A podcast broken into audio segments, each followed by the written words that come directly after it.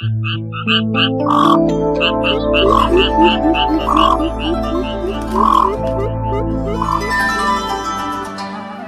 cũ cảnh xưa.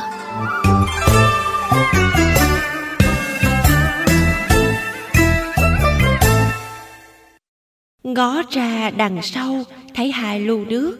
Ngó ra đằng trước, thấy bộ kỹ trà. Anh đi đâu, anh ghé lại nhà. Nhà em nghèo em chịu Ruột rà để anh Cặp lu nước từ bao đời đã gắn bó với đời sống của người dân miệt vườn Nam Bộ. Về miền Tây hồi đó, hầu như bất cứ nhà nào cũng đều có một dãy lu, dãy kiệu đặt bên hiên nhà, sau trái bếp, trên cái sàn lãng. Ông bà xưa quan niệm rằng những dãy lu kiệu này là biểu tượng của kinh tế gia đình. Hồi đó, nhà nào mà có hàng kiệu dài ngoài hiên thì được coi là khá giả lắm. Đi qua những thăng trầm dâu bể từ thời khẩn hoang lập ấp, cái lù cặp kiệu giờ đã khô nước và ngủ im dưới những căn nhà mái ngói tường phôi những chuyến ghe của cánh thương hồ chở lưu kiệu ngược xuôi trên khắp những nhánh sông miệt vườn, vì thế cũng trở nên hiếm hoi, thưa vắng.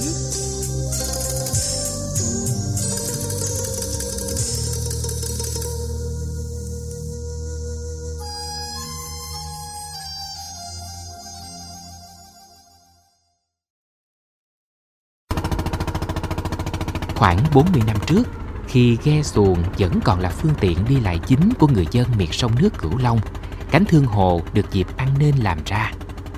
Mỗi người một thân phận, một cá tính, cái họ có chung là máu hồ hải phiêu bồng, là gạo chợ nước sông. Người bán lá vừa khô, kẻ bán sàn, nia, thúng, rổ. Và cũng có những người bán dạo những thứ đồ cồng kềnh như lu kiệu, Họ lòn lách vào tận những vùng sâu, vùng xa, những con kinh, con khém nhỏ, rồi chọn đại một bến mà neo ghe năm bữa nửa tháng. Lưu kiệu vì thế cũng được dịp ngược xuôi tứ xứ. Không ai biết lưu kiệu có từ bao giờ, thậm chí nhiều nơi chỉ gọi chúng bằng một cái tên duy nhất. Theo các lão niên, lưu là cái to tròn, mập mạp, bằng xi măng xám xịt, còn kiệu là cái dáng cao ráo, thon gọn, được vẽ qua văn hình rồng, đẹp mắt, sang trọng. Ở quê, Lu thường đặt ngay cái sàn lãng, bến sông, đợi con nước hết rồng thì lớn mà gánh đổ đầy dùng cho việc sinh hoạt, tắm giặt. Con kiệu được đặt thành hàng dài bên hiên nhà, đựng nước mưa để dành uống. Lưu kiệu hồi đó quý đến mức những cặp vợ chồng trẻ khi ra riêng thường được ba má tặng cho cặp lưu làm của nhìn vào hàng lưu kiệu mà người ta biết gia cảnh của gia chủ thế nào. Theo tài liệu ghi lại, nghề sản xuất lưu kiệu ở xã Hòa Lợi, Bến Tre có từ trước năm 1975. Về làng lưu Hòa Lợi, không ai không biết đến ông Đỗ Văn Đây, người đã đi tiên phong trong việc phổ biến nghề đúc lưu trong xóm ấp. Theo lời ông kể, hồi xưa người ta quý lưu chứa nước lắm, mỗi chiếc lu đổi được một dạ rưỡi đến hai dạ lúa. Hồi đó, người ta không phải mua và trả tiền như bây giờ, mà phải chờ đến vụ lúa rồi đổi ngang. Điều này đã phản ánh sắc nét về một khía cạnh trong đời sống, văn hóa của người dân địa phương. Ông Đỗ Giang Đây kể. À, gắn bó ờ, cái nghề làm lu này bắt đầu là hồi năm 62, năm 62 tới ngày nay bây giờ ở đây là người ta không còn xài cái này nữa. Bây giờ ta đầy đủ hết rồi. Người ta, giờ ta chuyển qua tao đổ ống à. Ống 90 đôi 80 đôi cái ống vậy đó. Một đôi là hai thùng thiết vậy đó. Một đôi là một dạ kia, một đôi là một dạ. Vậy là giờ ta, cái này giờ mần cho đi, cái vùng hẻo lánh, cái vùng xa, không không có ai mần cái này nè. Cho đi hết, họ chở đi. Ở quà Lợi, nhiều hộ dân ban ngày đi làm đồng, tối về tranh thủ làm lu cũng có hộ vừa làm lu vừa mua sắm ghe rồi chở đi bán dạo khắp nơi. Cái đặc biệt của lu Hòa Lợi là trăm chiếc như một. Ông Nguyễn Thanh Điền, ngụ xã Hòa Lợi, huyện Thạnh Phú, tỉnh Bến Tre, cho biết. Thì à, Hòa Lợi là một trong những xã mỗi một năm vậy là có hai cái mùa như mùa nước nước ngọt rồi mùa mưa và mùa nước mặn thì lên từ cái cơ sở đó mà người dân người ta mới tạo điều kiện để tích lũy để chứa nước ngọt để trữ phục vụ thì qua cái quá trình đó thì dân mới mày mò để tìm ra thì ra làm được cái lưu để mình chứa nước phục vụ cho vào cái nguồn sinh hoạt để dùng. Đây cũng là một trong những biện pháp mà trữ nước ngọt hữu hiệu, nhưng trong cái thời điểm đó thì nói chung là người dân cũng còn gặp cái khó khăn. Thì à, phải nói là từ khi cái có cái làng nghề đến giờ thì cái việc mà giải quyết lao động nhàn rỗi tại địa phương rất rất là nhiều. Tại vì đây là một những cái nghề nó có đặc thù, nghĩa là mình à, ban ngày mình có thể mình làm việc khác rồi có thể tối gì mình làm cái làng này, cái việc này cũng được. Ở vùng sông nước Tây Nam Bộ, nơi có hàng triệu người sử dụng lưu kiệu, nhưng số làng nghề như Hòa Lợi không nhiều chủ yếu là lưu kiệu được chở về từ miệt lái thiêu, đồng nai, chợ lớn.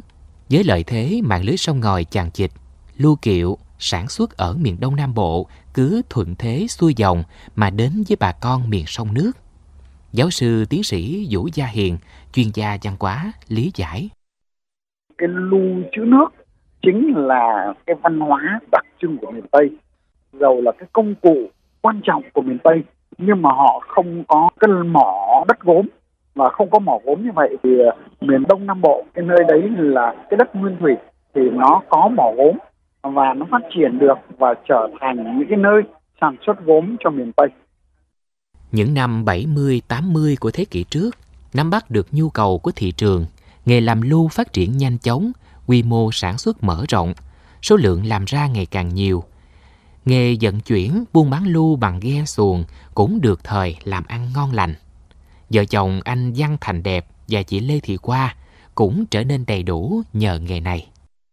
Dạ, lúc ban đầu thì nói chung là ông già cũng làm cái này sau đó mới truyền nghề lại cho để em làm thành ra giờ mới có nghề làm tới hôm nay. Cũng ổn định thì nó đúng ra thì hai, hai chồng thì làm thu nhập thì ngày cũng được uh, 200 ngàn. Bỏ hết chi phí trừ hết chi phí rồi không còn 200 ngàn. À, cũng như làm ruộng thì ruộng thì số vụ ruộng thì mình làm mình ít thì năm làm có lần á. Còn bằng lưu này thì cũng như nó cũng như tránh trong nhà nghề mình chứ ruộng thì mình làm lúa đủ ăn.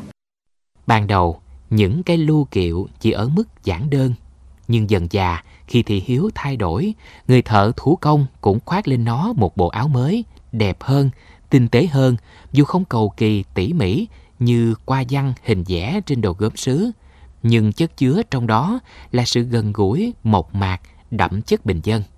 Giáo sư tiến sĩ Vũ Gia Hiền chia sẻ thêm.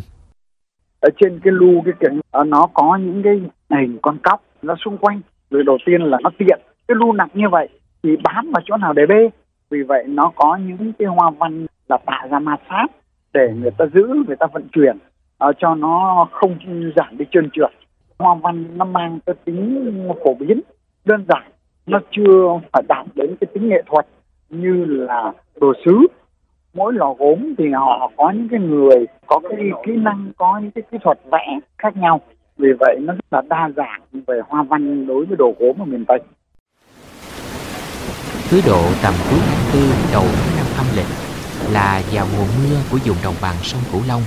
Nhà nhà, người người lại trộn rộn chà rửa chiếc lu cho sạch rêu bám, đặng có cái mà đựng nước xài dần.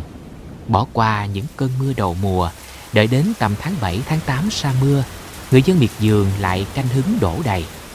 Người ta cho rằng nước mưa mà để trong lu kiệu càng lâu thì uống càng ngọt.